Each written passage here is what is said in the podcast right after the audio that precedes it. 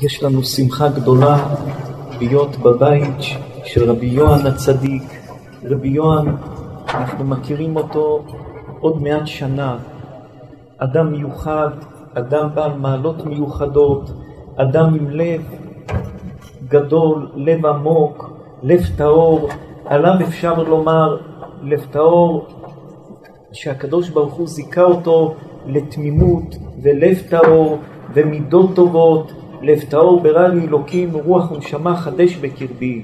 ואשתו הצדקת יהודית מנשים באוהל תבורך. הקדוש ברוך הוא בעזרת השם ישפיע עליהם שפע גדול ויהיה בעזרת השם הצלחה גדולה. רבי יוהן הצדיק זכיתם היום 111 אנשים מנו אמן בירכו בורא פרי הגפן ו-115 פעמים ברכו ברוך שמו ואמן. ידוע בספרים הקדושים שברכה שמברכים מתי שעונים אמן זה כמו קבלה למישהו ששילם ונותנים קבלה זה אמן. והיה הרבה צדיקים שלא היו מברכים ברכה אם מישהו לא היה שומע אותם והיה עונה אמן. ברוך השם ערב ראש השנה, ערב ההילולה של הסבא הגדול רבי חיים פינטו, רבי חיים פינטו הגדול זכית יוהן שזה ההילולה שלו. אנחנו אחרי אלף וכמה סיומי הזוהר הקדוש שהבן האהוב והחביב רבי יואל הצדיק עמד ונלחם שיהיה קידוש השם גדול של אלף שש מאות פעמים שסיימו את הזוהר הקדוש שזה זכות עצומה, זכות שאי אפשר להבין אותה. אתמול הראו לנו שהבן של רבי יעקב אבוחצירא, אבא של בבא סאלי, רבי מסעוד, ניסה גם הוא לאסוף אלף אנשים שיסיימו את הזוהר הקדוש. והוא הביא את זה בשם רבנו ארי הקדוש, שאם אלף איש ילמדו בשנה זוהר הקדוש, זה יקרב את הגאולה.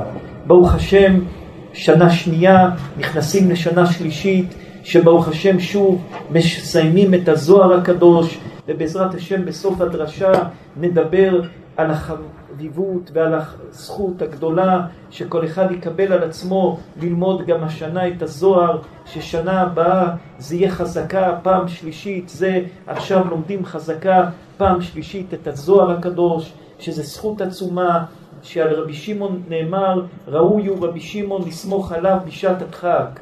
מתי שיש לאדם דחק, בעיה, צרה, בבריאות, בפרנסה, בכל עניין, בכל דבר, ראוי רבי שמעון בר יוחאי, יש כוח לרבי שמעון לסמוך עליו, לומר הכוח של רבי שמעון בר יוחאי בשעת הדחק אנחנו סומכים על רבי שמעון בר יוחאי, כמו שיש זכות אם יש לאדם בעיה לומר שמן למאור, אני תורם שמן, אור, צדקה לכבוד רבי מאיר בעל הנס, כך על רבי שמעון בר יוחאי נאמר שראוי רבי שמעון, מי שיש לו דחק, בעיה צרה, לסמוך, לומר אני סומך על רבי שמעון בר יוחאי בשעת הדחק, בכל צרה, בכל בעיה שיש לאדם. אז אתמול זה כ"ה באלול, עוד היום זה יום של כ"ה באלול עכשיו הלילה. כ"ה באלול זה יום שהקדוש ברוך הוא התחיל לברוא את העולם. זה היום שהתחיל הקדוש ברוך הוא לברוא את העולם. ומתי הקדוש ברוך הוא סיים לבנות את לברוא את העולם? ביום שישי בראש השנה. הים היום הרת עולם, יום שישי בראש השנה, זה יום שהקדוש ברוך הוא ברא את אדם הראשון, וזה הסיום שהקדוש ברוך הוא סיים לברוא את העולם. אתמול התחיל לברוא את העולם, שמיים, ארץ, כל מה שהקדוש ברוך הוא ברא, וביום שישי, יום ראש השנה, זה יום שהקדוש ברוך הוא סיים לברוא את העולם. וידוע מה שאומר רבנו החתם סופר, שבאו מלאכי השרת לקדוש ברוך הוא, ואמרו לקדוש ברוך הוא, ריבונו של עולם, מתי ראש השנה? מתי אתה יושב על כיסא דין? מתי זה ראש השנה? אמר להם הקדוש ברוך הוא, בואו ונרד לבית דין של מטה, בואו נרד למטה לבית דין של מטה, ומה שבית דין של מטה יאמרו, זה יום ראש השנה. מסביר רבנו החתם סופר, מה השאלה של מלאכי השרת? הרי מלאכי השרת יודעים מתי ראש השנה. אז מה הם שואלים את הקדוש ברוך הוא? מתי זה ראש השנה? הם יודעים שזה ביום ראש השנה, א' בתשרי, יום בריאת העולם.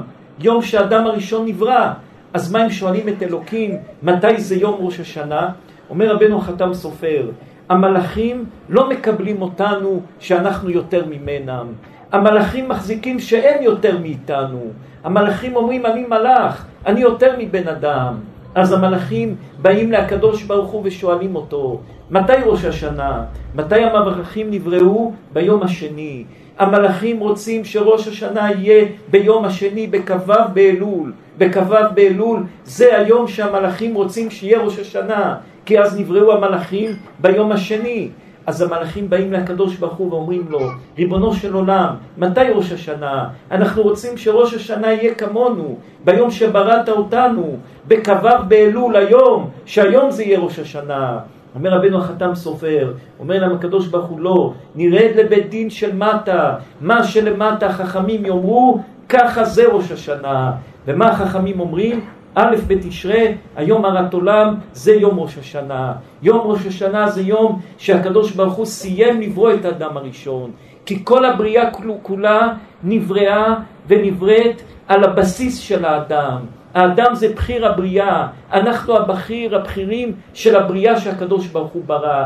יש חיות, יש ציפורים, יש עופות, יש שדים, יש רוחות, יש הכל. אבל הבכיר שבכל הבריאה כולה זה אדם. חביב אדם שנברא בצלם, חביב האדם שהוא נברא בצלם.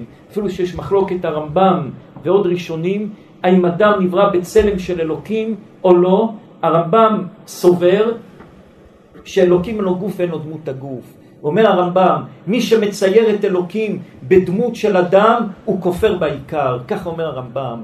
והראב"ד משיג על הרמב"ם ואומר, וכך אומר הראב"ד, וכבר טובים ממנו חלקו עליו, כך אומר הראב"ד. אבל הרמב"ם אומר, אין לאלוקים לא גוף ולא דמות הגוף. אי אפשר להבין ולהשיג בהשגה שכלית מה זה אלוקים. אלוקים זה מעבר לכל מחשבה, אין מחשבה תפיסה בכלל, אי אפשר לתפוס ולהבין מה זה אלוקים. אלוקים זה מעל כל דבר. אם אנחנו רוצים לצייר אותו כמו אדם או כמו משהו מסוים או דמות של אדם, אי אפשר להבין מה זה, אין לו מחשבה תפיסה בכלל, אי אפשר תפיסה בקדוש ברוך הוא כלל. אפילו שיש מדרשים שסותרים את דברי הרמב"ם, כמו שכתוב שבים סוף הקדוש ברוך הוא נראה להם כזקן, אז הנה נראה כדמות של זקן, אבל אין בזה מחשבה תפיסה בכלל. והרמב"ם, רבי משה בן מימון אומר, מי שמצייר את אלוקים בדמות הוא כופר. הרעב"ד אומר כן, ויש עוד הרבה ראשונים שסוברים שכן. ואומרים שאלוקים אפשר לצייר אותו, וכך כתוב בתורה, נעשה אדם בצלמנו כדמותנו, כביכול צלם אלוקי. אבל הרמב"ם אומר לא, אין לו גוף לו דמות הגוף ואין מחשבת תפיסה בכלל, אי אפשר להבין מה זה אלוקים וכמה שתנסה להבין מה זה אלוקים, הרמב"ם אומר זה, אתה נכנס לדמדומים של כפירה, אתה נכנס לדמדומים שבמופלא ממך אל תדרוש, בדברים שגבוהים ממך, אל תדרוש, אל תשאל, אל תנסה להיכנס לשם. אבל בכל אופן, אנחנו יציר כפיו של הקדוש ברוך הוא, חביב אדם שנברא בצלם, יש לנו מעלה גדולה ביותר, ולנו עם ישראל, הבכירים שבבריאה, הקדוש ברוך הוא בני בכורי, אנחנו נקראים הבנים הבכורות, הבכורים של הקדוש ברוך הוא, אנחנו נקראים הבכיר שבבריאה, אנחנו נקראים עם ישראל. וזה לא רק בגלל שעשינו ברית מילה, כי היום גם הגויים עושים ברית מילה, אלא משום מה שהקדוש ברוך הוא ציווה ונתן לנו בהר סיני, את התורה הקדושה, אנוכי השם אלוקיך, את כל מה שאבותינו ורבותינו סבלו ונחקק חקוק לזיכרון עולם בנפש של כל יהודי. כל יהודי יש לו משהו עמוק מאוד בפנים הלב שלו, ואנחנו רק צריכים לעורר את זה. חשבנו לומר, מה זה ניצוצות הקודש? אנחנו אומרים מברכים, אוכלים לחם, נוטלים ידיים, מברכים, יש שם ניצוצות הקודש. בהרבה דברים שאנחנו עושים בחיים, כמו היום אנחנו יושבים פה בבית של יוהן הצדיק, מתקנים ניצוצות הקודש. נכתב עלינו לפני, בבריאת העולם כבר שהיום נשב פה ונדבר דברי תורה, ומאה וכמה אנשים יענו, יברכו בורא פרי הגפן, והגמרא אומר, נשפך ינו, סימן טוב לו, ערב ראש השנה יין, 111 פעמים, אמן, ברוך הוא ברוך שמו, זכות עצומה ביותר, זה ניצוצות הקודש שמתקנים. כל מי שבירך, המוציא לחם מן הארץ, בורא מיני מזונות, שהכל נהיה בדברו, כל מי ששומע דברי תורה, הוא מתקן משהו. חשבנו אתמול בלילה, אחרי מה שראינו, הקידוש השם העצום שהיה, חשבנו אתמול לומר יסוד גדול, מה זה ניצוצות הקודש? חשבנו ניצוצות הקודש זה כמו אדם שלמד הרבה עורך דין, רואה חשבון, או אדם משכיל בצורה חזקה ביותר, ויש לו הרבה חוכמה בראש, והרבה בינה בראש, אבל מה? קיבל אירוע מוחי או שיתוק מוחי. אז יש לאותו אדם שכל בראש, יש לו את כל הידיעות, מה שתשאל אותו הוא יודע, איך שתשאל אותו הוא יודע לפתור כל דבר, אבל עכשיו זה רדום, זה לא נמצא. עכשיו האדם הזה נמצא בשיתוק מוחי חס ושלום. עכשיו האדם הזה נמצא במשהו שכל החוכמה והדעת שלו מושבתת, היא לא נמצאת. אותו דבר ניצוצות הקודש. יש לנו משהו מסוים עומד בשולחן, לחם, בשר, יין, דבר תורה, תפילה, תפילין, זה כמו משהו שקיבל אירוע מוחי, הוא שוט, מושתק, הוא לא עובד, הוא לא פעיל. על ידי שאנחנו מברכים, מתפללים, לומדים, מחיים את אותו ניצוץ הקודש ומרימים אותו. זה הכוח של ניצוצות הקודש. ומתי שאדם מתפלל, מתי שאדם מבקש, מתי שאדם לומד תורה, מתי שאדם משתדל, מתי שאדם עושה מעשים טובים, הוא מחיה את כל אותם ניצוצות הקודש ששוכבים כאבן שאין לה הופכים, ולפעמים מחכים אלף שנים שמישהו ירים אותם.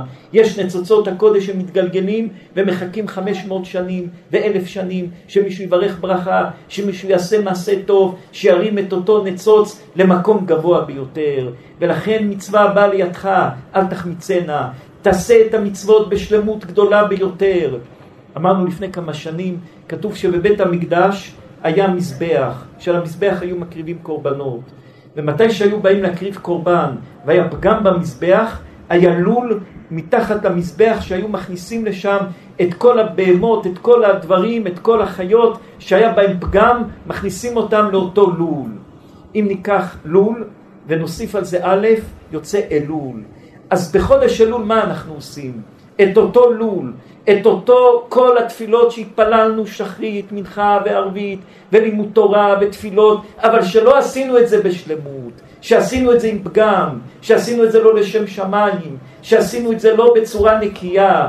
כל אותם מצוות נמצאים באיזה לול שמור, ומתי שבחודש אלול אנחנו מוסיפים את האלף, אלופו של עולם, שזה הקדוש ברוך הוא, מוסיפים את אלופו של עולם ללול, זה נהיה אלול, ומתקנים את זה, ונכנסים לראש השנה עם כל המצוות שלא שלמות, שמשלימים אותם לכבודו יתברך. כל מצווה שאדם עשה, לא לשם שמיים, שהיה לו בזה אינטרס, שהיה לו בזה משהו שהוא חושב לטובת עצמו, זה פגום, וזה נמצא, שימה דמעתי בנודיך, זה נמצא באיזה לול סגור.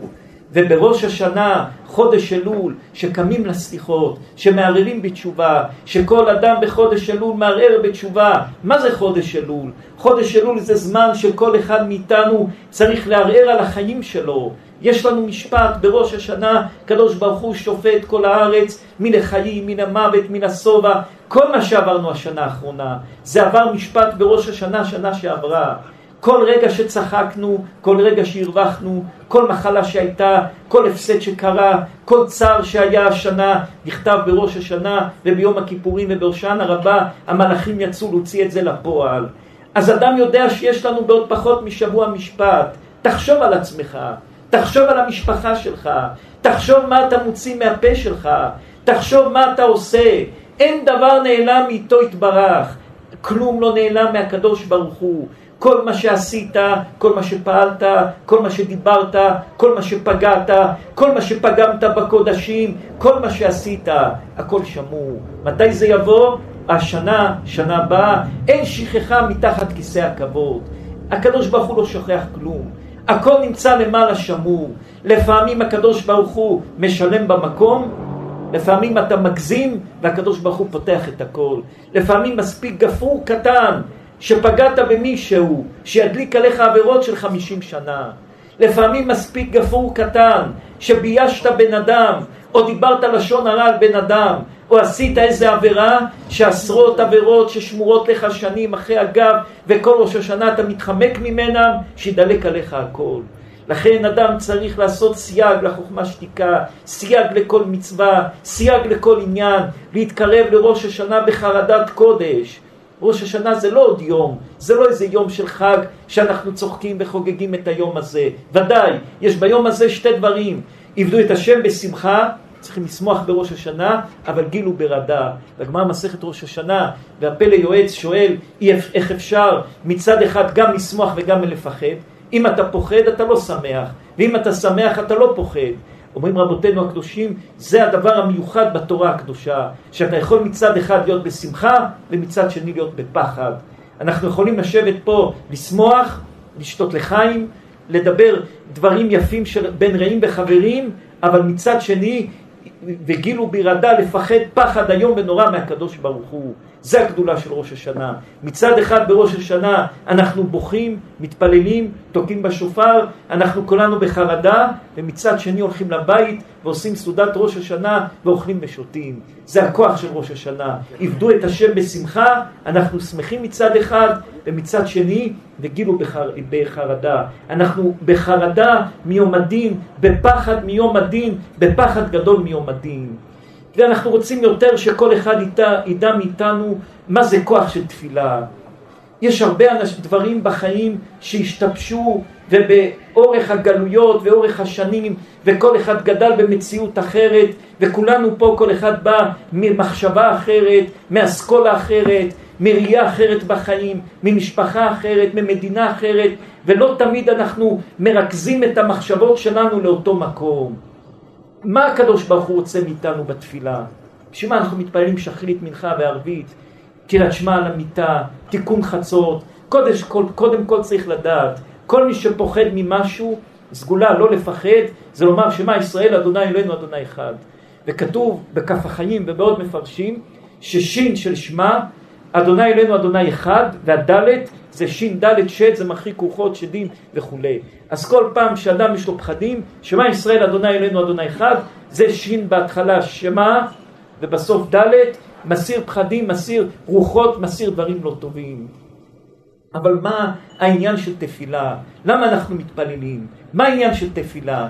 בשביל מה צריך תפילה? האם התפילה היא בשביל לבקש מאלוקים שייתן לנו, או התפילה שיש איזה מחסום שאין לנו ואנחנו מבקשים? מה זה תפילה? מה הכוח של התפילה?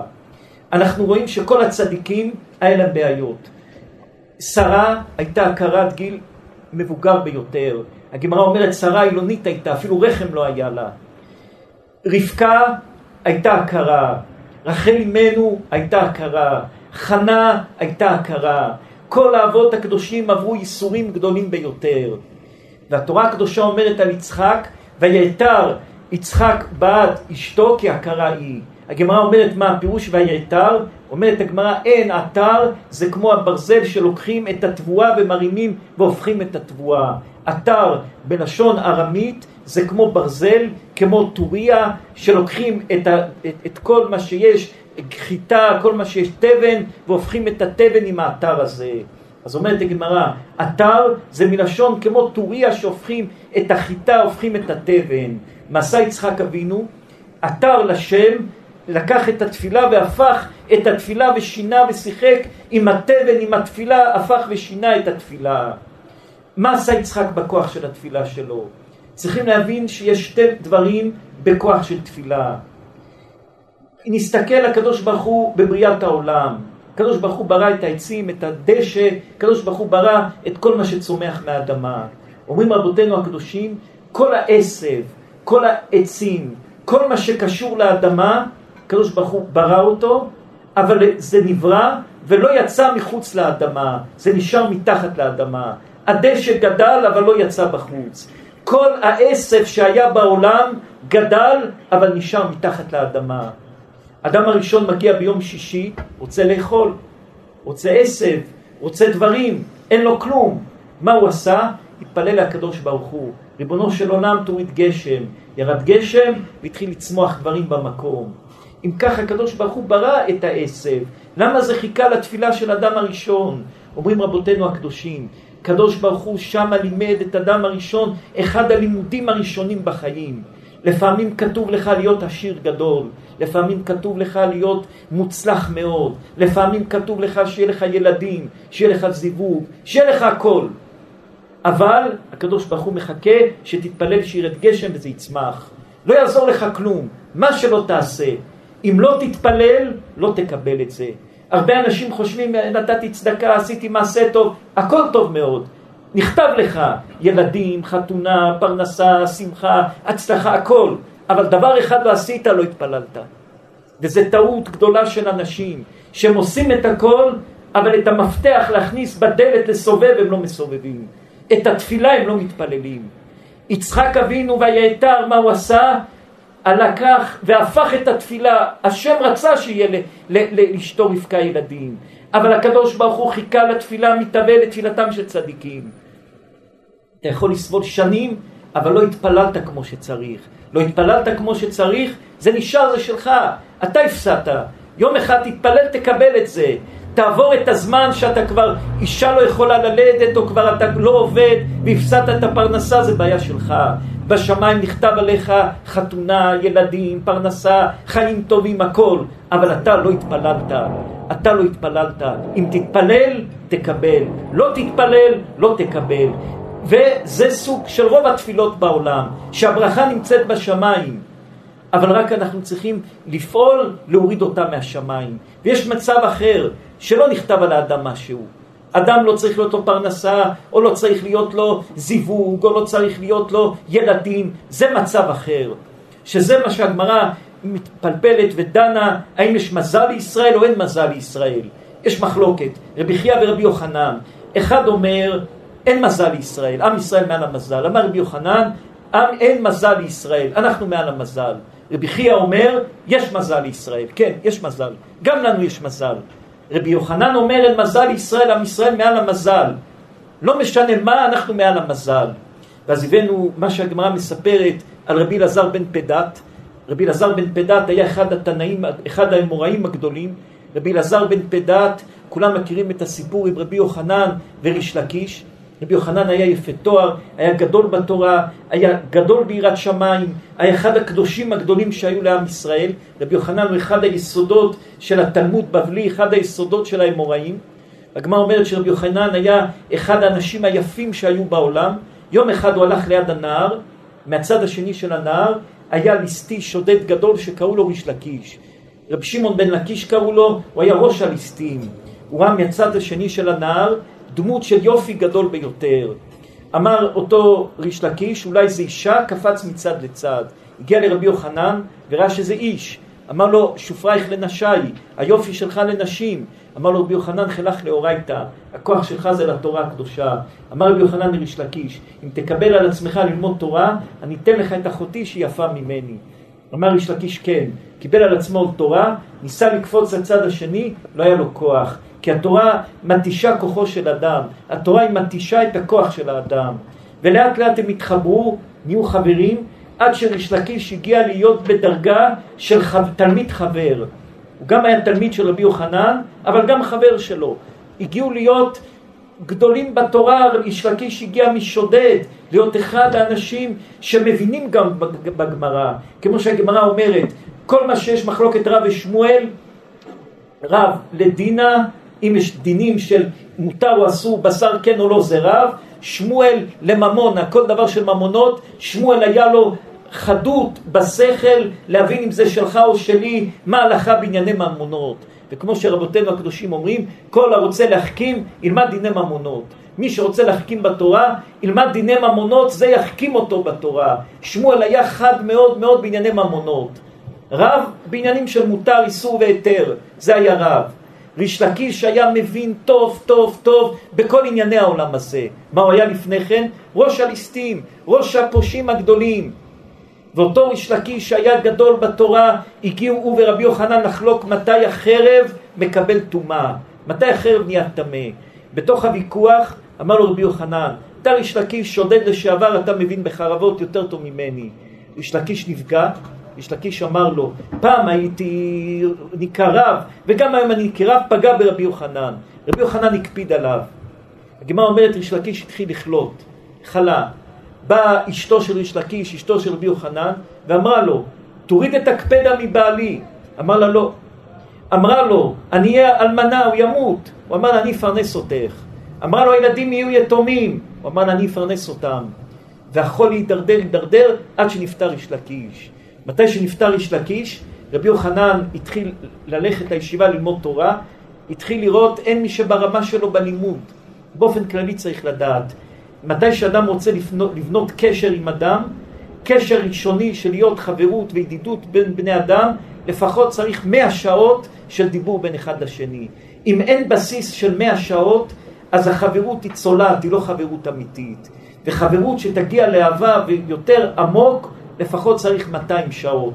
אדם שנפגש עם אדם, או אני אוהב אותו כל כך, הוא איש טוב, תחכה, אל תעשה דברים בפזיזות. לפחות 100 שעות של שיחה, רק אז תגיד כן, אני מתקדם איתו, אני עושה איתו שותפות, אני הולך, אני עושה.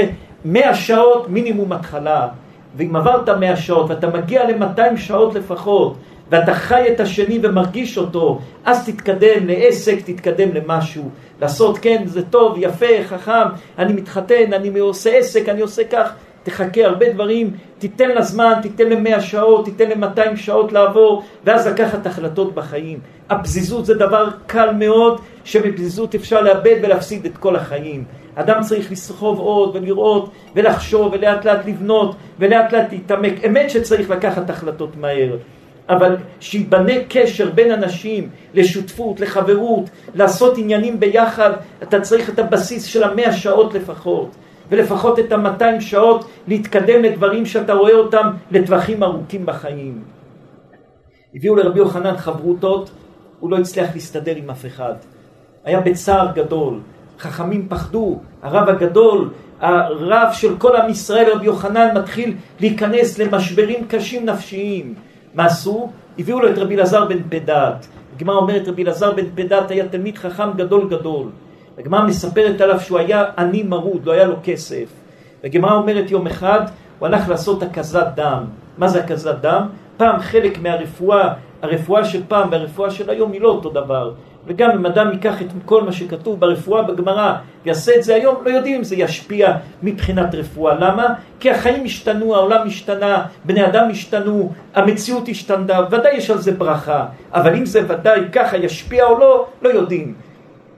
הקדוש ברוך הוא שינה, העולם השתנה, כל הדברים השתנו, החיים השתנו. ולכן את אשר יורוך מה שחכמים מורים לאדם, זה מה שהקדוש ברוך הוא נותן כוח לאדם, כוח שככה יהיה, זה מה שהקדוש ברוך הוא נותן לחכמים, כוח בדברים. הלכו, הלך אותו רבי אלעזר בן פדת לעשות הקזת דם. מה זה הקזת דם? פעם בזמן היו הולכים לרופא, היה מוציא דם מהגוף. שכך הגוף יהיה יותר בריא, לחץ דם ירד, מחלות ירדו, כל אחד היה הולך לרופא, מוציא דם מהגוף. ואחרי שמוציאים מהדם דם מהגוף, אז הגוף חלש, צריך לאכול משהו.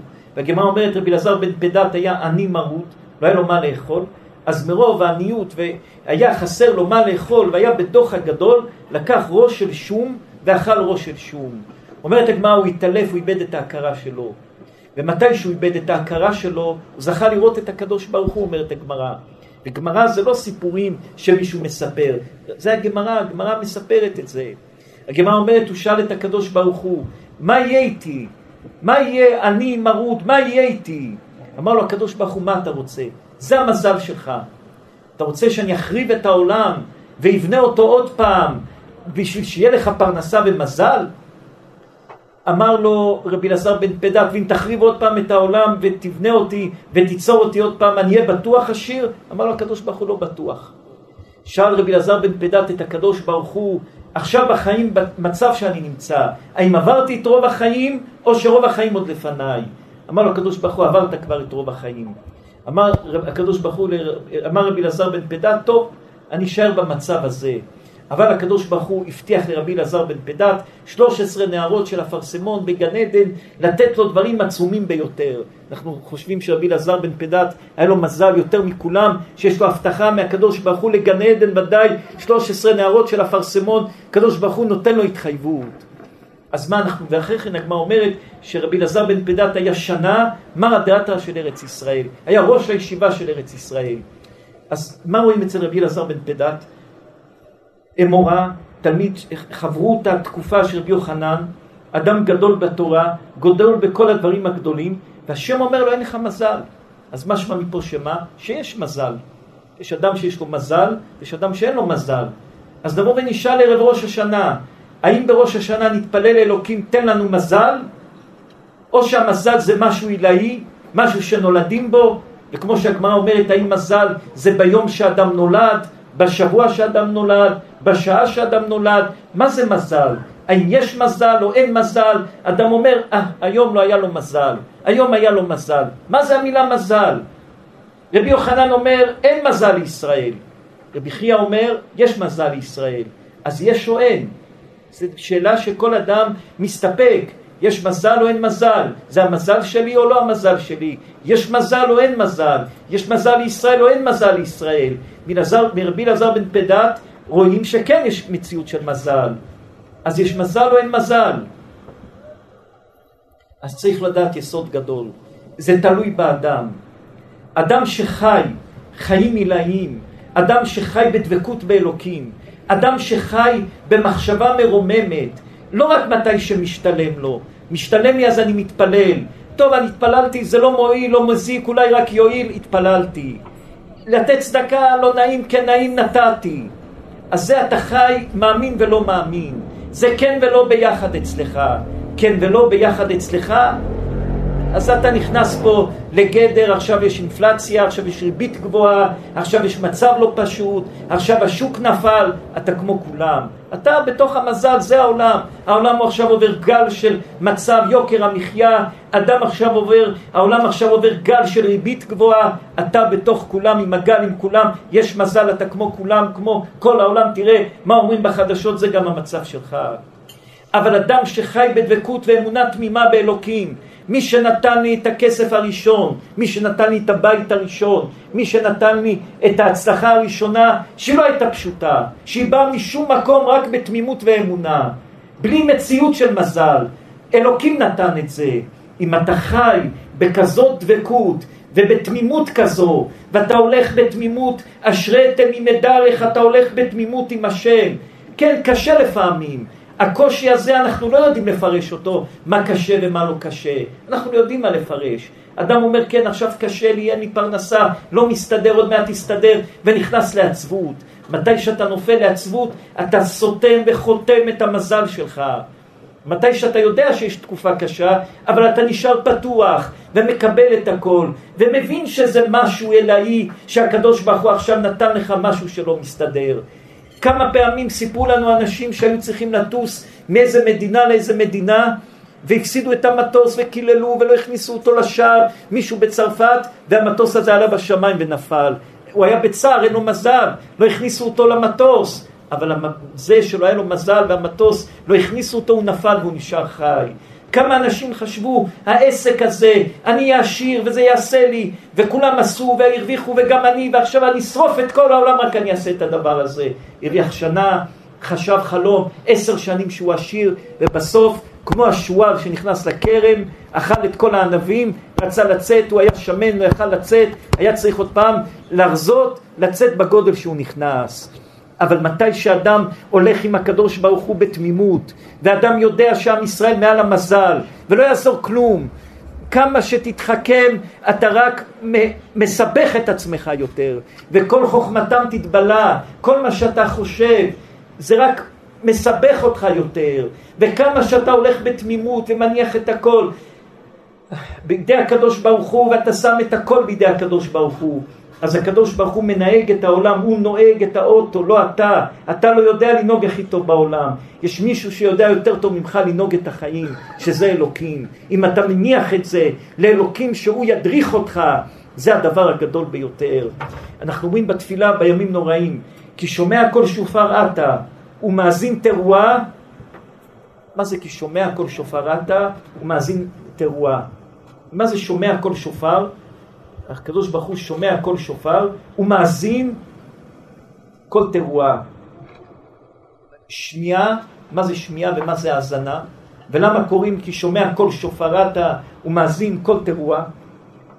מה זה שומע ומה זה מאזין? מה נפקא מינה, מה ההבדל בין שמיעה לבין האזנה?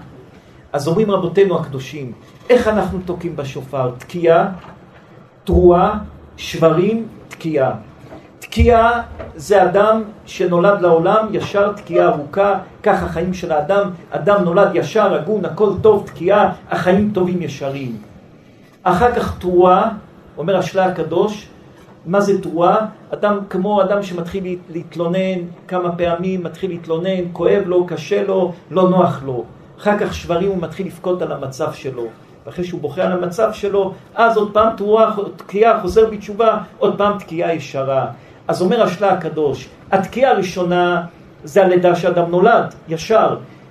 שברים, תרועה אחרי כן, זה אדם שעושה בעיות ומתחיל לבכות ומתחיל להיות חולה, לא מרגיש טוב, בעיות בעבודה, הדברים אצלו קופצים. ואחר כך הוא מתחיל להידרדר, שמתחיל כמו שברים, הכל נשבר. עושה תשובה, זה חוזר להיות כמו תקיעה ארוכה, שאז הוא עשה אה, תשובה. מה ההבדל בין שומע לבין האזנה? כי שומע עטה, הוא מאזין תרועה ואין דומה לך, מה זה כי שומע שופר עטה? שמיעה זה משהו ששומעים מרחוק. מה, שמעתי עכשיו שם רעש. שמיעה זה משהו שאני שומע מרחוק. פתאום אני שומע איזה רעש מרחוק, אני אומר שמעתי, כן, שמעתי שמיע, משהו מרחוק, שמענו שמועה. שמעתי שמועה, יש שם רעש מחוץ לחדר, זה נקרא שמועה, שמעתי.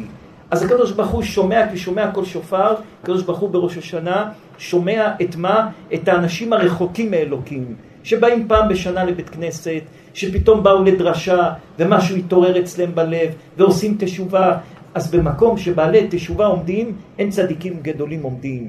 וכך אומר הבני יששכר, שהוא שמע בשם רב ספרדי, ככה הוא כותב, שהוא שמע בשם רב, שם של רב ספרדי, שמשל הדבר למה הוא דומה?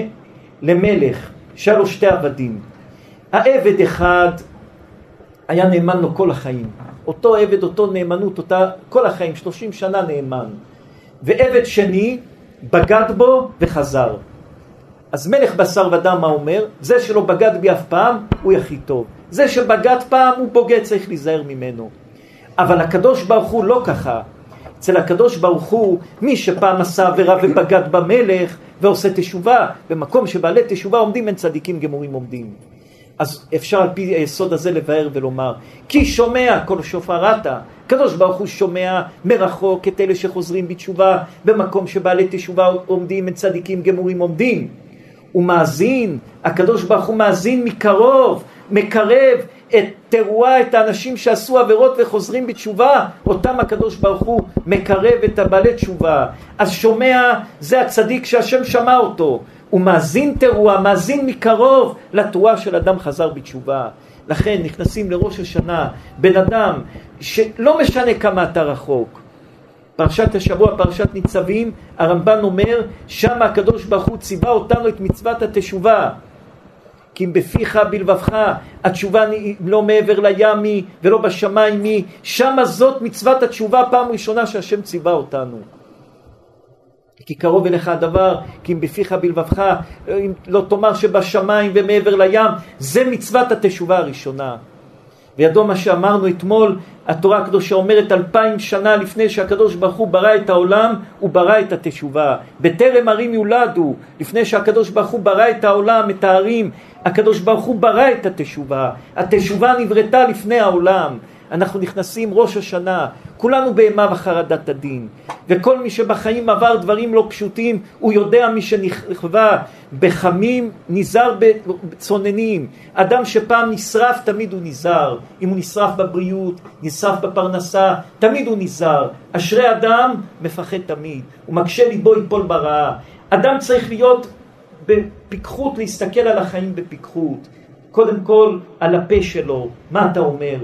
הפה שלך מסוכן, הפה שלך יכול להחריב עולמות. על המעשים שלך, תרכז את הפה עם המעשים ביחד. תשתדל להיות אדם מרוכז, לדבר מה שבאמת השכל אומר. תבין את השני, תחשוב על הסיטואציה של העולם. אל תחשוב עכשיו מה גרם לך לשמוח, מה הרגיז אותך, מה הסתדר לך, מה לא הסתדר לך. מתי שאתה חי רק את עצמך ואתה לא חי את הכלל, אתה גם תישאר בסוף רק עם עצמך. כמה אנשים היה להם את כל העולם, שנתן להם כסף, שנתן להם מעמד, שנתן להם הכל, אבל הם ראו את עצמם בלבד, רק הם. לא מסתדר לי למה, אין לי למה, קשה לי למה, לא כיבדו אותי למה, והם לא מבינים את זה, והרעל הזה משתלט להם על החיים והורס להם את החיים, ובסוף הם נשארים בודדים לבד. אבל מתי שאדם יודע להסתכל גם על השני, יודע להבין גם את השני, אז גם השני יודע איך להסתכל עליו ואיך להרגיש אותו. כי כמים, כפנים האדם אל האדם, כך לב האדם אל האדם. כמו הפנים שאתה מסתכל על המים, תראה את הפנים שלך, תעשה פרצוף למראה, יהיה לך פרצוף. אותו דבר, תעשה פרצוף לחבר שלך בלב, חבר שלך בפנים יעשה לך פרצוף. למה? כי זה הרי לב מרגיש, יש ללב חושים חזקים ביותר. שתי אנשים שנפגשים, הפנים יפות, מחבקים, מנשקים, אדם יוצא ואומר, זה לא נראה לי. למה? כי הלב של השני לא היה טוב, זה משדר לך, זה לא טוב. הקדוש ברוך הוא נתן לכל אדם חושים שאדם מרגיש. אמת שהחושים השתבשו במרוצת החיים, אבל יש לאדם בלב חוש שהוא מרגיש מי נכון, מי אמיתי, מי דובר אמת, מי באמת דואג לך, מי באמת אוהב אותך, מי דואג לעצמו והכל זה הצגה. אף דלו חזלה מזלה חזלה, אפילו שאתה לא רואה, המזל שלך רואה והמזל שלך חוזה כל דבר ודבר. וזה הכוח של האדם שהקדוש ברוך הוא נתן לו. לכן ערב ראש השנה נאסוף את עצמנו, כל אחד יאסוף את עצמו. אוי לנו אם השם יביא אותנו במשפט. רבותינו הקדושים אומרים אפילו אברהם לא יכול לעמוד בדין, אפילו יצחק אבינו לא יכול לעמוד בדין. אם השם יבוא במשפט עם אחד אחד, אוי לנו, אוי לנו, אף אחד לא יכול לעמוד במשפט. נחפש על דרכינו, נשבור את הלב שלנו, נבוא לקדוש ברוך הוא כי אני דופק על דלת, נבקש מהקדוש ברוך הוא מחילה, נבקש מהקדוש ברוך הוא סליחה, גם אם אנחנו לא יכולים לפרוט את כל העוונות שלנו, אז מה נכלה והמה לא יכלו, כמו שאומרים בווידוי ביום הכיפורים. אפילו אם נבוא להתוודות על העבירות, על החטאים, אז מה נכלה והם לא יכלו. אבל ערערנו בתשובה, קיבלנו על עצמנו עד פה, מפה אני תופס את עצמי להיות בן אדם מפה אני תופס את עצמי, לשמור על היסודות. יש עבירות דאורייתא, שבן אדם, אוי לו, אפילו גיהנום הוא לא יכול להגיע אליהם. אדם שחוצה את הגבול של דאורייתא, גם גיהנום הוא לא יכול להגיע אליהם. י"ב חודש בגיהנום זה עוד אדם על הגבול שעבר משהו דרבנן פה או משהו שם. חס ושלום כרת. הגמרא אומרת, רבי עקיבא אומר מי שעבר על כרת. כרת זה דברים שאנשים בעוונותינו הרבים עוברים ולא יודעים שזה כרת. רבי עקיבא אומר מי שעובר כרת, כרת היא כרת גם בעולם הזה וגם בעולם הבא אין לעולם הבא. זה נידה, זה פסח, לאכול חמץ, זה בכיפור, זה דברים מפחידים. אמר לו רבי ישמעאל, כתוב שם פעם שלישית כרת, אז איפה השלישי יהיה לו? אדם צריך להיזהר מה הוא אומר, מה הוא מדבר, מה הוא אוכל, איך הוא מתנהג, מה הוא עושה. אוי לאדם, אנחנו מגיעים ליום הדין. הקדוש ברוך הוא שופט את כולם ביום הדין. אז מה אנחנו חושבים, נגיע למשפט, אנחנו מאמינים או לא מאמינים? עומדים בצד, איפה אנחנו נמצאים? מאמינים בשם, אז מאמינים עד הסוף. כמו שאמר אליהו הנביא בהר הכרמל, עד מתי אתם פוסחים על שתי הסעיפים? אתה לא יכול לחיות עם כן ולא. אתה לא יכול לחיות אני מאמין בשם, אבל מצד שני אני עושה מה שאני רוצה. לא, אתה או בדרך השם או בדרך אחרת. אתה מאמין בשם, תאמין בשם עד הסוף. ויאמינו בשם או משה עבדו, או שאתה מאמין בשם ומשה עבדו בחכמים עד הסוף, או שאתה לא שם, אתה נמצא באיזשהו משהו שנוח לך או לא נוח לך. לכן ראש השנה זה עוד ימים ספורים. זהו, הפסדנו כבר את רוב חודש אלול. מה עשינו חודש אלול הזה? פה סליחות, שם סליחות, כל אחד יחשוב, והחי ייתן אל ליבו, מה עשית בחודש אלול הזה? מה, כמה מצוות, מה? איפה הוא תשובה, איפה התשובה שעשינו, ותפילה, איפה התפילות, איך התפללנו, וצדקה, איפה הצדקות שנתנו, הכל עומד בראש השנה. ועל המדינות, איזו לחרב, אנחנו רואים מדינות מלחמות, מתי זה נכתב? ראש השנה. איזה לרעב, רואים מדינות שיש שם רעב, איזה לשובע, איזה, כל, הכל, הכל נכתב ונחתם, הכל ראש השנה ויום הכיפורים. זה ביד שלנו, ביד שלנו לשנות ולהפוך את הכל. כולם עוברים לפניו כבני מירון, כל העולם עובר לפני הקדוש ברוך הוא בראש השנה. ואומר רבנו ארי הקדוש, מתי שפתאום נכנס לך אירועי תשובה ואתה מרגיש בכי או משהו בראש השנה, שופט אותך. תהיי בעולם. אלוקים אמר לו לאכול מעץ הדעת, הוא אכל מעץ הדעת. זה היום שנגזר מיתה על האדם. אדם שנברא בבריאת העולם היינו צריכים לחיות לנצח, אין מוות. אדם הראשון אכל מעץ הדת, הוא הביא מיתה לעולם. אבל הוא גם הביא תיקון לעולם. באותו יום הוא ישב ובכה והתפלל לקדוש ברוך הוא עד שיצא משפטו בדימוס בראש השנה. ולכן אנחנו עומדים בראש השנה ומתפללים לקדוש ברוך הוא, אחות קטנה, כל התפילות של הקדוש ברוך הוא שמתפללים, תוקעים בשופר ואומרים לקדוש ברוך הוא כמו שמחלת לאדם הראשון ביום ראש השנה, כך תמחול גם לנו, כך תכפר גם לנו על עוונותינו. דוד המלך ובת שבע, שזה, הגמרא אומרת, כל האומר דוד חטא אינו אלא טועה. מתי הדבר הזה היה? בימים, יומיים, שלוש לפני ראש השנה. ואז דוד המלך חטא, חשב שהוא בסדר. בא אליו נתן הנביא ואמר לו, חטאת, עשית עבירה, עשית כך וכך. עמד דוד המלך ובכה ואמר לקדוש ברוך הוא חטאתי לשם. רק אמר חטאתי. אמר לו הנביא השם עצר זהו לא תמות לא יקרה לך מוות. שואלים רבותינו הקדושים הרי איך זה סדר התשובה? חטאתי אביתי פשעתי סדר התשובה. מה דוד המלך אומר? חטאתי זהו הקדוש ברוך הוא אומר לו לא תמות תעצור. למה? מה זה פרוטקציה לדוד המלך? אדם שעושה תשובה, מה אנחנו עושים ביום ראש השנה, נותנים מכות על הלב, מקפצים ככה את היד, את היד על הלב, אומרים חטאתי, אביתי, פשעתי, בגדתי, יש סדר של הווידוי. דוד המלך בא אליו נתן הנביא ואומר לו משל ונמשל, ככה הוא התחיל איתו, לא בא לצעוק עליו רשע למה חטאת, בא נתן הנביא ואמר לו, יש לי שאלה לשאול אותך, אתה דוד המלך שאלה, מה השאלה? יש איזה עשיר שיש לו אלפים אלפים של כבשים וצאן, והוא עשה מסיבה שהוא גוזז את הצמר של הכבשים, והוא רצה לשחוט לחברים שלו בשר לאכול, לא היה לו, היה לו שכן עני שהיה לו כבשה אחת. מעשה אותו עשיר, לקח את הכבשה של השכן, שחט אותה ונתן לכל החברים שלו לאכול. אמר נתן הנביא לדוד המלך, מה המלך חושב העונש של אותו אדם עשיר? אמר לו דוד המלך, בן מוות הוא. מה הוא לוקח להניא את הכבשה שלו? לך יש אלפים של כבשים ואתה לוקח כבשה אחת של כבשת הרש? אמר נתן הנביא, לך דוד יש שמונה עשרה נשים, למה לקחת את כבשת הרש, את, את אוריה החיתי, למה לקחת את אשתו? מיד אמר דוד המלך ובכה, חטאתי לשם. אומרים רבותינו הקדושים, דוד התחיל לבכות, וברגע שהוא אמר חטאתי, כמעט הנשמה שלו יצאה, הוא הגיע למוות. כמו שאלעזר בן דורדה עשה תשובה ויצא נשמתו, דוד המלך היה בצער, ורק המילה חטאתי הייתה כל כך מעומק הלב, שנפשו עמדה לפרוח. אמר לו נתן הנביא, עשית תשובה, השם קיבל את התשובה שלך, תעצור. אחר כך השם העניש אותו, אחר כך היה לו צרת, הרי כשהשם סולח לך, פה לא נסגר הסיפור. אתה צריך לשלם את זה. אדם אומר לך, טוב, השם סלחתי, ויאמר השם סלחתי כדבריך, חטא העגל נסלח, אבל ביום פוקדי ופקדתי, צריך לשלם. אדם חושב עשה עבירות, בסוף יבוא לאלוקים, יגיד, טוב, אלוקים, אני מבקש סליחה, עכשיו נגמר? לא, אנחנו לא דת אהבה. היה מתי שהקימו דתות אחרות, אמרו העיקר תלך יום ראשון לאיזה מקום, תגיד תודה והכל בסדר. לא, אנחנו יש לנו אלוקים שדורש והקדוש ברוך הוא מה שעשית על הכל יביא אלוקים במשפט, על הכל יש משפט. אכלת בפסח, יש על זה משפט.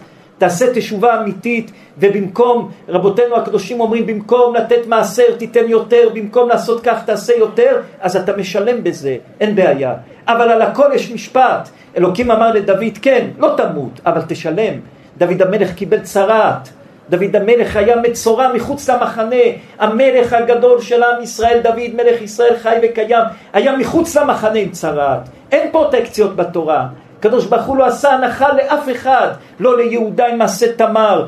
אין פרוטקציות בתורה. מי שטעה שילם על זה לדורי דורות. שילם על זה לדורי דורות מי שטעה. דוד המלך היה מצורע מחוץ למחנה, היה יושב על הרצפה, מלך ישראל, דוד המלך שהוא רגל רביעית בכיסא הכבוד, היה מצורע מחוץ למחנה.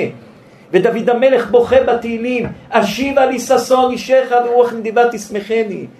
בוכה לשם, ואהבתך אל תסיר ממני לעולמים, אומר לשם, תיתן לי כל המכות שאתה יכול. אבל אל תראה לי שאתה לא אוהב אותי, ואהבתך אל תסיר ממני לעולמים. תראה לי כל הזמן שאתה אוהב אותי, הקדוש ברוך הוא. אם תסיר ממני את האהבה, לא, אני לא שווה לי החיים. אני רוצה כל הזמן להרגיש שאני אוהב, שאתה אוהב אותי ואתה קרוב, ואני קרוב אליך. אבל גם דוד נענש. אלוקים אמר לו, לא תמות, אבל תשלם. ראש השנה אלוקים בא במשפט מה עשית. אז אחד השיטות להינצל מראש השנה. כך כתוב בספרי המוסר. מה עושה אדם? אדם מקבל על עצמו באמת תשובה, ומקבל על עצמו מפה ולהבא נהיה טוב מאוד מאוד מאוד, אבל לא בדיבור, במעשים. אדם שאומר אני מעשן, אני אפסיק לעשן, אבל עוד שבוע. אדם שאומר אני רוצה דיאטה, אבל עוד חודש. אחרי החגים, אחרי, אחרי חנוכה, אחרי פסח, אחרי... ככה לעולם אתה לא תיכנס. אדם שרוצה משהו, תקום היום. היום אם גבורות תשמעו, היום תקום, לא מחר, לא אחרי המבול, לא אחרי שבת, לא אחרי החגים, לא אחרי פסח, עכשיו תקום. אם אין אני לי מי לי, אם אתה לא יודע לתפוס את עצמך הרגע. הלל הזקן היה אומר, אם אני כאן הכל כאן, אם אתה יודע לקחת אחריות על עצמך, טעית, לך תגיד טעיתי, אל תתבייש. אין דבר שעומד לפני האמת. כן, פירשת לעצמך אלף פלפולים שאתה צודק, אבל לא תירצת את האמת, אתה בטעות. אדם הולך ישר, הוא בטוח שהוא הולך ישר. כמו שאמרנו פעם, מישהו נסע ברכבת מפריז ללונדון. יש רכבת שנוסעת מהר בשלוש שעות מפריז ללונדון. והוא נסע לפריז, אבל בדרך הוא רצה לחזור ללונדון. אבל הרכבת נוסעת לפריז. מה הוא עשה? הוא היה יושב בתחילת הרכבת, הוא התחיל לרוץ בתוך הרכבת לכיוון פריז. הוא חשב שהוא יגיע לפריז, אבל הרכבת ממשיכה לנסוע ללונדון, זה לא עוזר לו. אם אתה לא יודע לשנות כיוון, לש... אתה חושב שאתה נוס... עכשיו רץ לפריז, לא, אתה בדרך ללונדון, תגיע עד סוף הרכבת, זה לא יעזור לך. אתה צריך לשנות את הכיוון, לשנות את הקרון, לשנות את החיים, לשנות את המסילה, לשנות את הדרך שלך.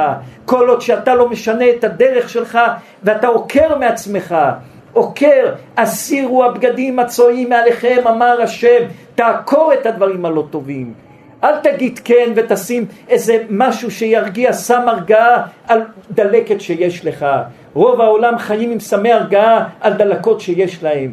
כמה שיחות נפש יש עם אנשים, שאנשים בטוחים שהם עלו לדרך הנכונה, אבל הם עוד לא גמרו לדבר, וככלב שב אל קיאו.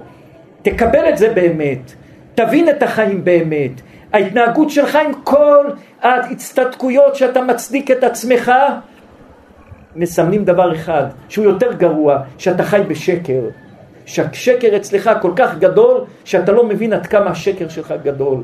כי אתה חי בתאווה ואדם קרוב אצל עצמו. אדם שעושה תשובה, אדם שמקבל על עצמו חיים חדשים, הוא לא מתבייש. הוא קם ואומר, חטאתי לשם.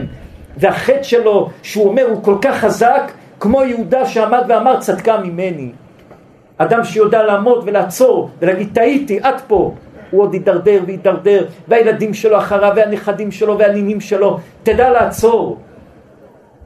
וזה הכוח של חודש אלול, וזה הכוח של ערב ראש השנה. לעצור. הסירו הבגדים הצועים מעליכם, אמר השם. תעצור, תלמד לעצור. תלמד לקבל על עצמך קבלות. תלמד לקחת על עצמך אחריות. אדם שרק מאשים את כולם, הוא נקרא אומלל. מה זה אומלל? אומלל זה אדם שכולם אשמים, רק הוא לא אשם. אבא שלו אשם, אמא שלו אשמה, החברים אשמים, כולם אשמים. הילדים אשמים, הבית לא טוב כי המשפחה לא טובה, זה אומלל. אדם שלוקח אחריות על החיים הוא לא אומלל. אדם שכל היום מאשים את כולם, רק לא את עצמו, הוא אדם אומלל. ואדם אומלל זה אדם מסכן גדול ביותר. כי הוא מסכן, הוא מרגיש שהוא לעולם לא יקום מהמצב שלו, הוא רק ילך וישקע וישקע וישקע, ולעולם הוא לא יבין מה הוא עושה, כי הוא אומלל, כי כולם אשמים, רק הוא לא אשם. ואדם קרוב אצל עצמו, הוא בטוח שהוא צודק, וזו אומללות מסוכנת.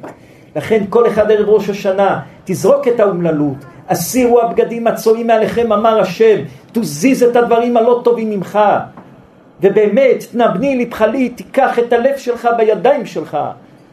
תיקח את הלב שלך בידיים שלך, תיקח את החיים שלך, נבני לבך לי, הקדוש ברוך הוא אומר, תן לי את הלב. תן לי את הלב שלך, הקדוש ברוך הוא אומר. הקדוש ברוך הוא רוצה את הלב. וזו טעות קשה ביותר שרובנו טועים בה. אדם אומר, פלוני הכאיב לי בלב. זה לא נכון. יש בראש כל מיני בלוטות של כאב. יש בלוטה של כאב, שאם מישהו חותכים לו את היד זה כואב, הבלוטה מרגישה כאב, היא זורקת לכל הגוף סימנים, משהו כואב. ויש בלוטה ליד, שהיא לא בלוטה של כאב, אבל התרגלת איזה כאב, הבלוטה הזאת גם ממשיכה לזרוק כאב, הרגשה, ובאמת לא כואב לך כלום. אבל אתה עברת מכאב אמיתי לסבל, אז זה נקרא סבל. יש כאב ויש סבל. יש אדם שכואב לו משהו זה אחד, שזה באמת כואב, ויש אדם שמרגיש אותו דבר של כאב, אבל זה לא כאב, זה סבל. זה כבר בלוטה אחרת, זה כבר אה, מקום אחר, זה כבר, זה כבר מחלקה אחרת שנותנת את האותות שיש לך כאב. וככה אנשים לוקחים כדורים, וככה אנשים חיים בכאב שאין להם בכלל כאב, אבל תבדוק אותם, הם בוכים מכאב. זה עבר ממחלקת הכאב האמיתי למחלקת הדמיון של הכאב. ואדם צריך לדעת לפרוט ולפרק את הכאבים האלה, איך לשים אותם במקום הנכון בצורה הנכונה. יש כאב ויש סבל. רוב העולם סובל מסבל, לא מכאב. הכאב הוא חד פעמי, מהר, כואב, עובר. זה עובר למחלקת הסבל, ואז אדם נכנס לסבל ולאומללות שאין לה סוף. וגם בלב, הרבה פעמים אדם אומר, פלוני פגע בי בלב. תדעו שכאב של כואב בלב, שמישהו פגע באדם, זה לוקח כמה רגעים. וזה עובר מהלב למחלקת בראש, שהראש נותן אותות שמרגישים לחץ בחזה. החזה דופק, זה בכלל לא הלב. זה מהראש נותן הרגשה שמשהו כואב, זה לא לב. רוב, רוב האנשים שאומרים כואב לי הלב, זה לא כאב לב. היום מפתחים תרופות שמי שאומר כואב לו הלב שותה משהו שהולך לראש להרגיע את הראש, זה לא קשור ללב. הלב זה משהו אחר לגמרי.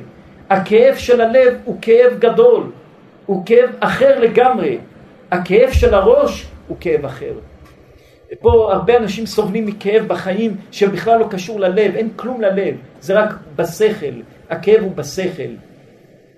ולכן אומרים לב נשבר ונתקה. מה זה לב נשבר? שמעת משהו שבר את הלב, אבל אחר כך זה עובר לנתקה לדיכאון בראש, זה לא קשור ללב. לב נשבר ונתקה, יש לב נשבר, זה לוקח קצת זמן, זה עובר אחרי כמה יום, כמה שעות, וזה עובר למחלקת הראש, ששם ונתקה מכניס את האדם לדיכאון, ואדם מרגיש לחץ בלב וכואב לו הלב ומה הלב, כלום לא קשור ללב. הלב זה משהו אחר לגמרי. זה משהו מהראש שנותן אותות לגוף, שאדם מרגיש שהכל זה, אבל זה הראש, זה לא הגוף, זה לא הלב. תדע לפ, לפ, להפריד את הדברים, תדע להפריד את הדברים בחיים. אחד הבעיות בחיים שהכל מעורבב ביחד, השמחה והעצבות. אתה יכול לראות אדם בוכה וצוחק וצוחק ובוכה והכל בזמן אחד. תדע לבכות עד הסוף, לצחוק עד הסוף, לעשות את הדברים שלמים ומושלמים. מתי שאתה מאבד את הכל, אתה לא יודע מה כן ומה לא, אתה נכנס לטורנדו של מחשבות. אדם צריך לעשות את הדברים בצורה נכונה. תדע, עכשיו זה המציאות, תתמודד איתה, תהיה חכם, אל תסחוב איתך את העולם להרס שלך, אל תסחוב איתך את המשפחה שלך לדיראון שלך, תעצור, תדע איך לטפס, תדע איך להתיישר ותדע איך להיכנס לראש השנה בצורה נכונה, בצורה אמיתית, בצורה טובה, בצורה ישרה ובצורה הגונה. הקדוש ברוך הוא ישפיע על כולנו שפע גדול, שניכנס בעזרת השם לראש השנה הזה בשמחה, בברכה, בהצלחה, בסייעתא דשמיא הגדולה, ובעזרת השם אנחנו רוצים שכל אחד מאיתנו, סיימנו זוהר פעמיים, נכנסים לפעם השלישית, אנחנו רוצים שכל אחד מאיתנו, מכל שובה ישראל, יקבל על עצמו את הלימוד של הזוהר. הלימוד של הזוהר שרבי יואל, קודש קודשים, נלחם ומוסר נפש ימים ולילות, ומה שעשה אתמול ומה שעשה בשנה שעברה, וכל התורות של רבי יואל, וכל היראת שמיים של רבי יואל, וכל האור של רבי יואל, אנחנו, אין הנחתו מעיד על עיסתו, אבל אשרי יולדתו. רבי יואל זה קודש קודשים, רבי יואל זה אור גדול, שפעם בהמון שנים יורד אור כזה גדול לעולם. אז הלימוד של הזוהר של השנה הבאה, זה או שאדם לוקח על עצמו סט שלם של זוהר. ללמוד זוהר כל בשנה, זה לוקח 15 דפים ביום, זה לוקח לאדם 20 דקות ביום. מי שרוצה שרבי שמעון בר יוחאי, הוא יהיה לו קשר עם רבי שמעון. הרי כתוב בספרים הקדושים שלרש"י, לרמב"ם, לא היה את הזוהר, רש"י לא מזכיר את הזוהר. הזוהר הקדוש מצאו אותו רק לפני כמה מאות שנים. ואומרים המפרשים, אם היה לראשונים את הזוהר, הם היו עם הזוהר מביאים את המשיח. הזוהר הערב כבשני מעווני, אומר רבנו ארי הקדוש, שמתי שאדם לומד זוהר, זה כמו שאת הבגדים לוקחים למכבסה, איך מחפשים את הנשמה? הנשמה כל היום רואה שקר, גנבות, דברים לא טובים. הנשמה מלוכלכת. מתי שאדם אומר יש לו דיכאון, מתי שאדם אומר יש לו חרדות, למה? כי הנשמה שלך מלוכלכת. אדם שילבש בגד בלי לכבס אותו, שבוע זה מסריח, שנה זה יותר מסריח, שלושים שנה כמה זה מסריח? כמה הנשמה אצלנו? כמה טינופת הנשמה ראתה? כמה טינופת הנשמה שמעה? ואז מה קורה לנשמה? חרדות, פחדים. איך מתארים, איך מרפאים את הנפש? איך מרפאים הרף כבשני מעווני? הזוהר הקדוש זה המכונת כביסה הטובה ביותר לנפש לחדש את הנפש שלו ולרפות את הנפש שלו. זה זוהר הקדוש. אדם שכל יום לומד עשרים דקות זוהר, ואפילו כמו שאומר הפלא יועץ ורבנו אריה הקדוש, לא משנה שאתה לא מבין. זה מזכך לך את הנשמה, זה מתאר את האוויר של הבית, כמה קונים מתארי אוויר, נרות עם ריח, זה ריח אולי שמריחים, אבל הנשמה נחנקת מזה, זה עושה לנשמה אלרגיה. מה עושה טוב לנשמה? תהילים, תורה, ספר דברים, זוהר הקדוש, זה מרפא את הנשמה. אדם הולך לרופא לקחת תרופה, התרופה לנשמה זה התורה הקדושה. עשרים דקות ביום ללמוד זוהר, זה סוגר שנה כ"ה באלול שנה הבאה, יש לך זוהר הקדוש כולו, כל הכרכים, למדת זוהר הקדוש.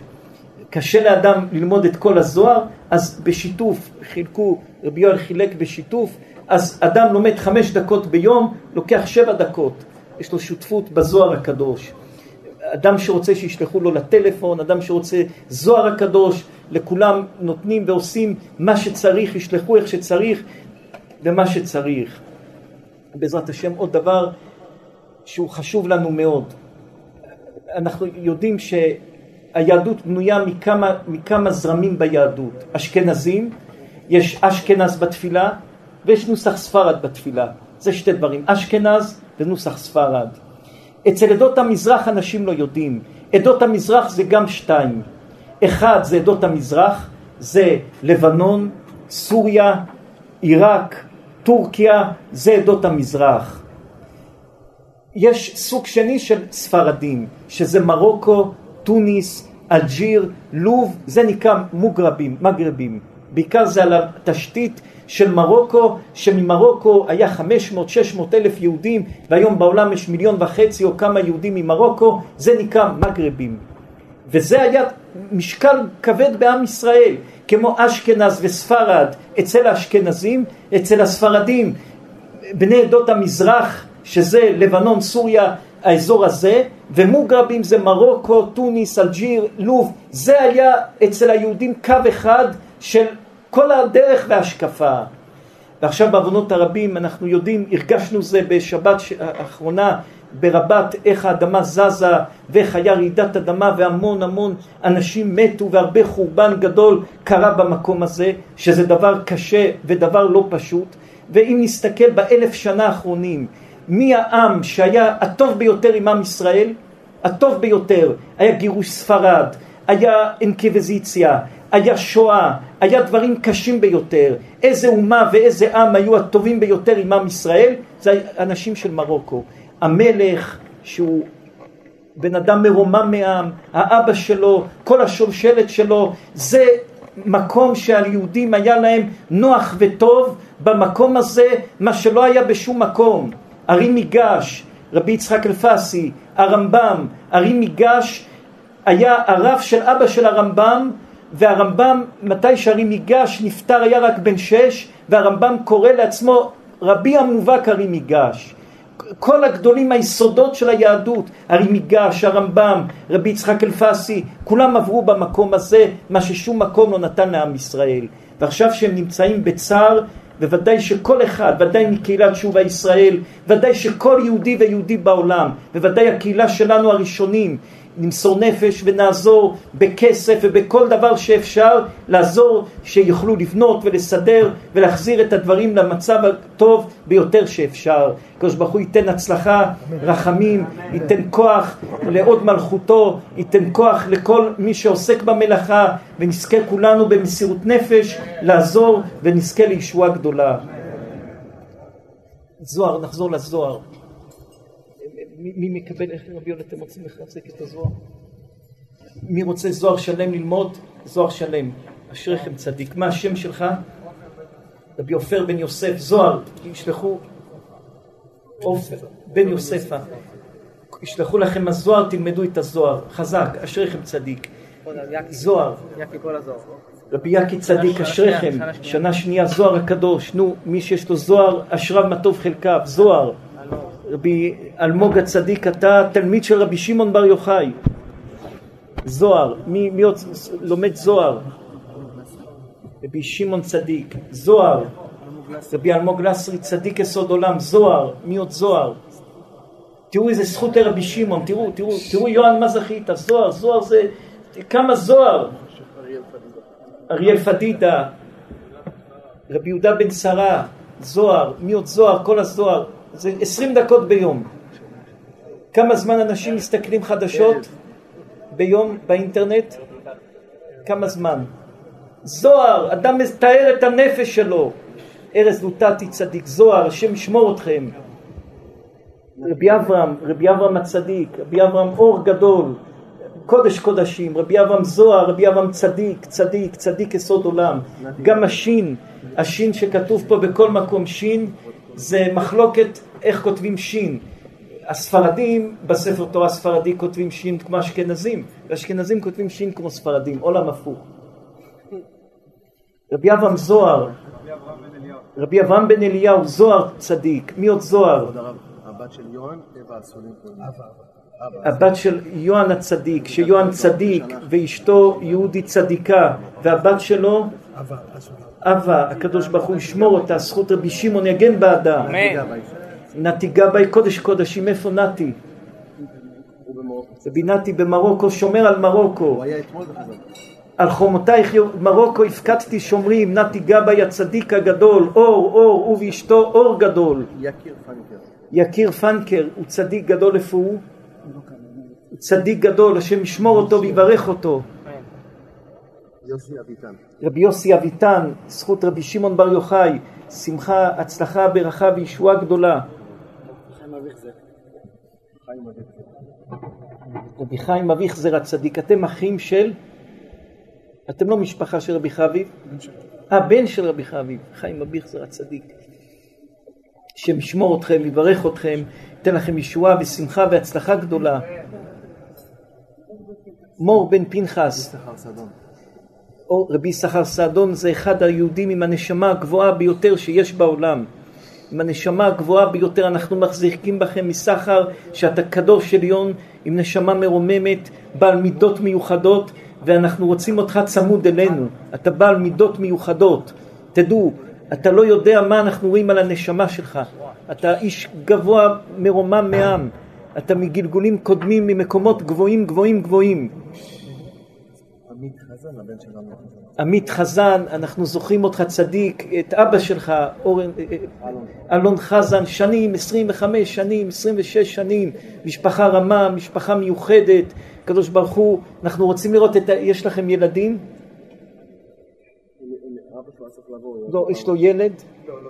אז מהר, אנחנו רוצים לראות למוש מפיך ומפי זרעך ומפי זרע זרעך, נראה דור שלישי עד עולם, זה יהיה עד עולם, שרואים שלוש דורות זה עד עולם.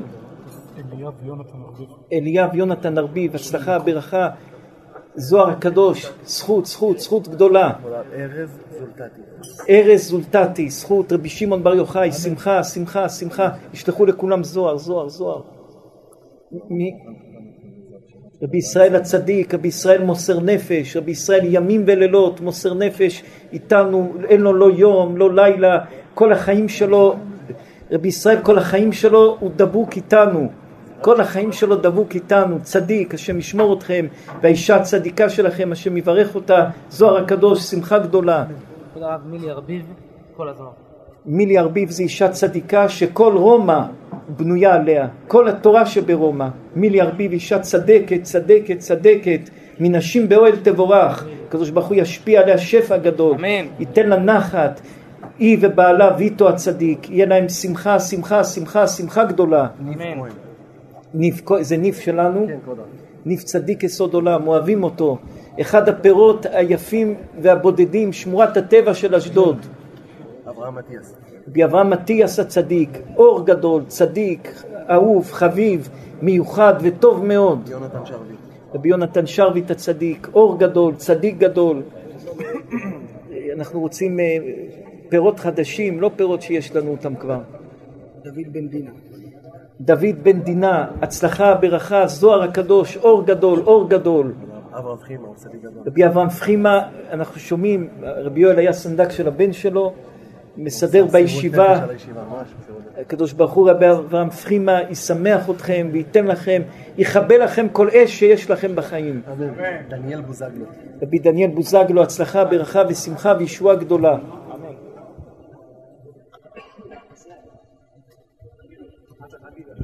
ינון אלבז. ינון אלבז, זה ינון הספר? כן. וינון צדיק, אוהבים אתכם. גידלתם שיער. הייתם לפני שנה וחצי בלי שיער. טוב, יפה. להיות בשמחה גדולה.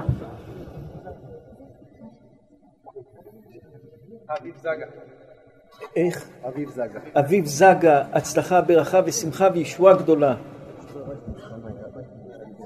בעזרת השם, חנה גבאי הצדקת, אישה צדקת, כל כולה מסורה למצוות, למעשים טובים, וחנה פרץ. השם חנה זה אנה, ורק הוסיפו חטא, זה נהיה חנה. אז זה אנה ואנה, זה אנה בכוח יגולת ימיניך. ירין עזרא. ירין עזרא, הצלחה, הצלחה, הצלחה וישועה גדולה, הצלחה וישועה גדולה. אליהו בן חיים מיכאל, זכות הזוהר הקדוש, אור גדול, שמחה גדולה, ישועה גדולה. שלי כהן.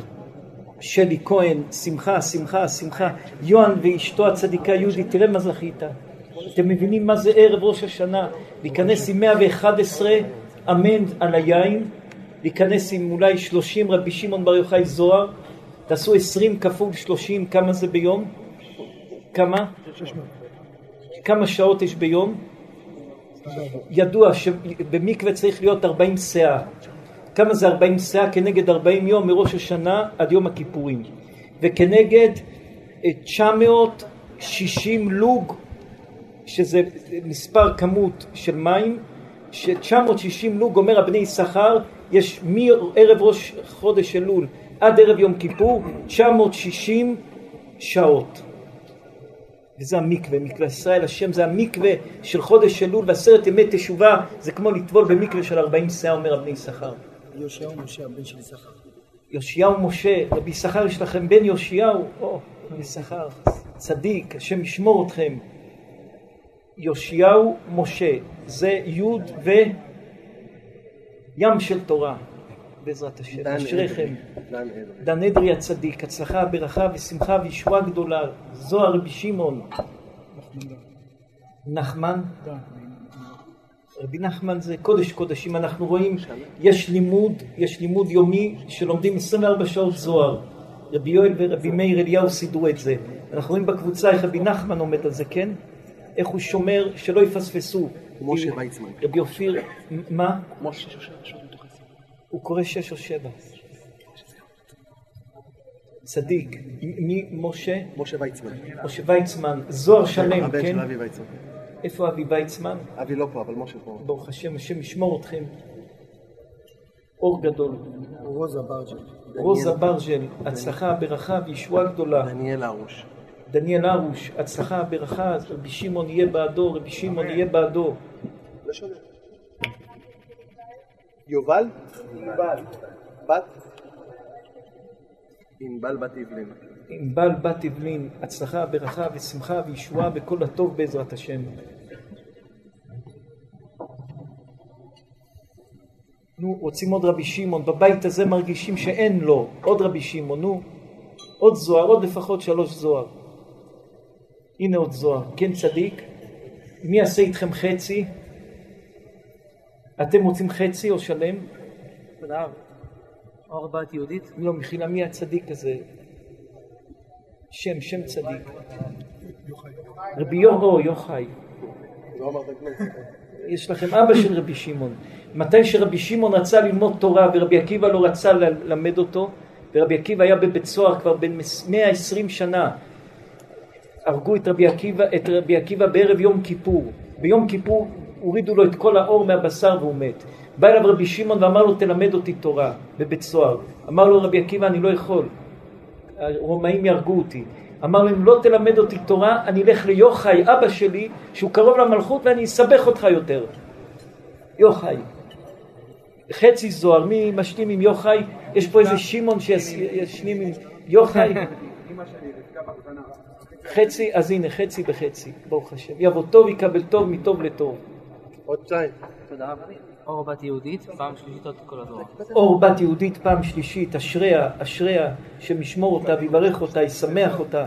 כבוד הרב אריאל פדידה זוהר שני. רבי אריאל פדידה הוא מה, מהבני עלייה של שובה ישראל. רבי אריאל פדידה הוא יראת שמיים, מידות טובות, הכנעה, תורה, כל המעלות הטובות, כל המעלות הטובות. רבי, אתם זה אחד המיוחדים של, אחד המיוחדים של שוב, הדור הבא של שובה ישראל. חתונה, חתונה, מהר, מהר. שמעון דן. שמעון דן זה דברים כבר שלנו, חדשים. בעזרת השם. אבישג בת ענבל, רבי, רבי יוהן סידרתם את השנה, יש לכם רבי שמעון סגור על כל, על כל המשפחה. זהו צדיקים. אימא שלנו, איך קוראים לה? איך קוראים לה? האימא צדקת, יעל בת מרים, זכתה בבנים צדיקים, אתם, אלמוג, יונה?